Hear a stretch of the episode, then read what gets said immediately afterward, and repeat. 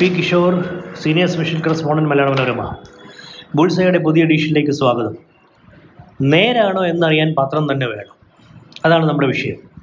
അതായത് ഇപ്പോൾ വിദേശത്ത് നമ്മൾ പോവുകയാണെങ്കിൽ മലയാളികളുള്ള സ്ഥലങ്ങളിലെല്ലാം അവർ അവരുടെ ഒരു പ്രധാന സോഴ്സ് എന്ന് പറയുന്നത് നമ്മുടെ നാട്ടിൽ നിന്നുള്ള പോഡ്കാസ്റ്റുകൾ പിന്നീട് ഈ യൂട്യൂബർമാരുടെ യൂട്യൂബർ വീഡിയോകൾ മറുനാടൻ മലയാളിയൊക്കെ പോലെ അനേകം വാർത്താ വീഡിയോകളുണ്ട് ഇതൊക്കെ കാണുക പിന്നെ വാട്സാപ്പ് മെസ്സേജസ് കാണുക വാട്സാപ്പിൽ വരുന്ന വാർത്തകളും ഫേസ്ബുക്കിൽ വരുന്നതും ഒക്കെയാണ് അവരുടെ ഇൻഫർമേഷൻ സോഴ്സ് എന്ന് പറയുന്നത്.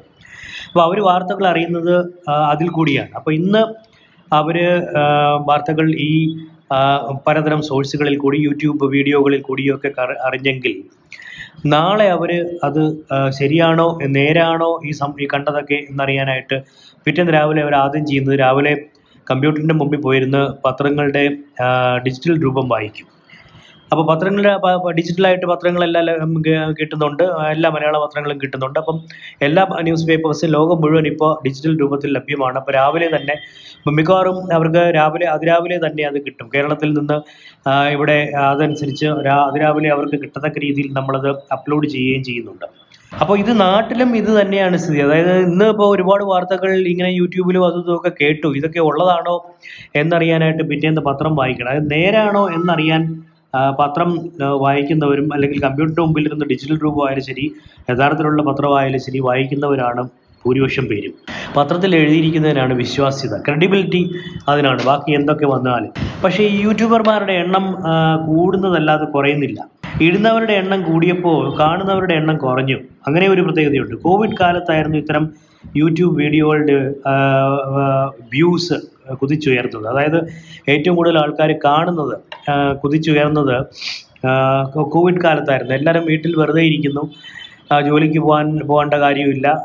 കുട്ടികളും വെറുതെ ഇരിക്കുന്നു. അപ്പോൾ യൂട്യൂബ് വീഡിയോകൾ കാണലായിരുന്നു ഒരു പ്രധാന സമയം പോക്കൽ മാർഗം. അപ്പോൾ അത് വ്യൂസ് അങ്ങനെ കാര്യമായിട്ട് കുതിച്ചുയർന്നു.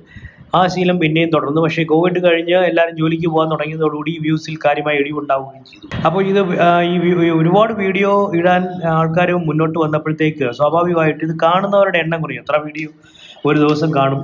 അപ്പോൾ ഈ യൂട്യൂബർമാരാണെങ്കിൽ പല തരമാണ്. പലതരം കോംബോകളുണ്ട്. അമ്മയും മകനും ഭാര്യയും ഭർത്താവും കോമഡി കോംബോകൾ ധാരാളമുണ്ട്. അവരുടെ അവരുടെ മെയിൻ സംഗതി എന്ന് പറയുന്നത് അവരുടെ മെയിൻ ഡിഷ് എന്ന് പറയുന്നത് വിഭവം എന്ന് പറയുന്നത് കോമഡിയാണ്.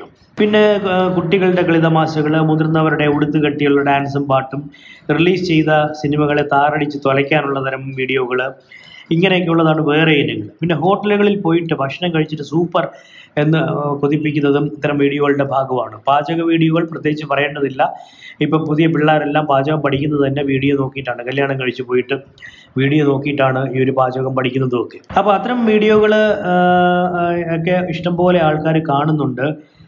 ഇതൊക്കെ ഒരു പടമാണ് പക്ഷേ ഇതിലെല്ലാം സബ്സ്ക്രൈബ് ചെയ്യാൻ സർവ ബന്ധുക്കളോടും പരിചയക്കാരോടും ആവശ്യപ്പെടുന്നു. മൾട്ടി ലെവൽ മാർക്കറ്റിംഗ് പോലെ അതായത് ആംവേ പണ്ട് ഉണ്ടായിരുന്നത് പോലെ എല്ലാ എല്ലാ നിങ്ങളുടെ ബന്ധുക്കളോടും പരിചയക്കാരോടും ഒക്കെ ചോദിച്ച് ഇത് വാ ഇത് കാണണം എന്ന് പറയുകയാണ്. അപ്പോൾ ഇത് ഈ ആവശ്യം ചങ്ങലയായി പടരുന്നു. അപ്പോൾ ഇതിന്റെ അകത്തൊരു പ്രത്യേകതയുള്ളത് നിങ്ങൾ സബ്സ്ക്രൈബ് ചെയ്യുമായിരിക്കും പക്ഷേ നിങ്ങൾ ഒരു സുഹൃത്ത് ആവശ്യപ്പെട്ടുകൊണ്ട് സബ്സ്ക്രൈബ് ചെയ്യുമായിരിക്കാം പക്ഷേ ആ വ്യൂ കാണണമെന്നില്ല. ഔട്ട്റേജ് ഉണ്ടാക്കുക എന്നതാണ് വേറൊരു ടൈപ്പ് വീഡിയോകളുടെ ലക്ഷ്യം. അതായത് എന്ന് വെച്ചാൽ കാണുന്നവരുടെ ചോര തിളയ്ക്കണം. ആർക്കെതിരെയാണോ വീഡിയോ അവരോട് രോഷം പുകയണം?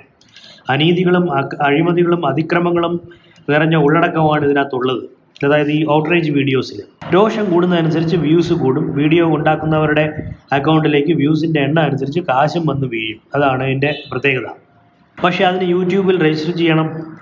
ആയിരം വരി വരിക്കാരെയും നാലായിരം മണിക്കൂർ വ്യൂസ് ആദ്യം ഒപ്പിക്കണം. അതോടെ ബാങ്ക് അക്കൗണ്ട് വിവരങ്ങൾ അവർ ചോദിക്കും. നൂറ് ഡോളർ തികയുമ്പോൾ കാശെത്തും. ഗൗരവമുള്ള വിഷയങ്ങൾ കൈകാര്യം ചെയ്യുന്ന പ്രശസ്ത യൂട്യൂബർക്ക് മാസം നൂറ് ഡോളർ കിട്ടുന്നുണ്ട്. വീഡിയോഗ്രാഫറുടെ പ്രതിഫലം കൊടുക്കാനുള്ള കാശെങ്കിലുമായി. ആകെ സബ്സ്ക്രൈബേഴ്സിന്റെ എണ്ണത്തിന്റെ ഒരു പത്ത് ശതമാനം ഒരു ഏഴ് എട്ട് ഒമ്പത് പത്ത് ശതമാനം മാത്രമേ വ്യൂസ് വരൂ. സബ്സ്ക്രൈബേഴ്സ് ഒരുപാട് ഉണ്ടായിരിക്കും പക്ഷേ വ്യൂസ് കുറവായിരിക്കും. വ്യൂസ് കൂടുതലും സായിപ്പിന്റെ നാടുകളിലാണെങ്കിൽ വരുമാനം കൂടും. അങ്ങനെയാണ്.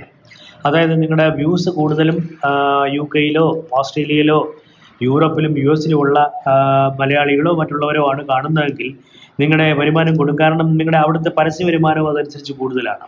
മാസം പത്തിൽ മുപ്പത് ലക്ഷം ഉണ്ടാക്കിയിട്ട് മിണ്ടാണ്ടിരിക്കുന്ന യൂട്യൂബേഴ്സ് നിരവധിയുണ്ട്. ഒരുപാട് മെനക്കെട്ടിട്ട് ഒന്നും കിട്ടാത്തവരും ഉണ്ട്. ഇതൊരു വസ്തുതയാണ്. കന്നഡക്കാരി അയ്യോ ശ്രദ്ധയെ കുറിച്ച് നിങ്ങൾ കേട്ടിരിക്കും. അയ്യോ ശ്രദ്ധ അടുത്തിടെ ഐ ടി കമ്പനികളുടെ പിരിച്ചുവിടലിനെ കുറിച്ച് ചെയ്ത വീഡിയോ സൂപ്പർ ഹിറ്റായി. ലോകം മുഴുവൻ മില്യൺസ് ഓഫ് വ്യൂസ് ആണ് ഉണ്ടായത്. അപ്പോൾ അവർക്ക് ഒരുപാട് ജോബ് ഓഫേഴ്സ് വന്നു. അയ്യോ നിങ്ങൾക്ക് ജോലി പോയിരിക്കുകയാണല്ലേ ഞങ്ങളെ ജോലി തരാമെന്നും പറഞ്ഞിട്ട്. അവർ മറുപടിയും പറഞ്ഞു എനിക്ക് നിങ്ങളുടെ ജോലിയൊന്നും വേണ്ട. ഈ കണ്ടന്റ് ഉണ്ടാക്കി ഉണ്ടാക്കുന്നതിൽ നിന്ന് തന്നെ എനിക്ക് ഇഷ്ടംപോലെ പണം കിട്ടുന്നുണ്ട്. അതുകൊണ്ട് ജോലിയൊന്നും ആവശ്യമില്ല. യഥാർത്ഥത്തിൽ അവരൊരു ടെക്കി ആയിരുന്നു മുമ്പ്. ഇപ്പോൾ അല്ല ഇപ്പോൾ കണ്ടന്റ് ക്രിയേഷൻ എന്ന രംഗത്താണെന്ന് മാത്രം. താങ്ക്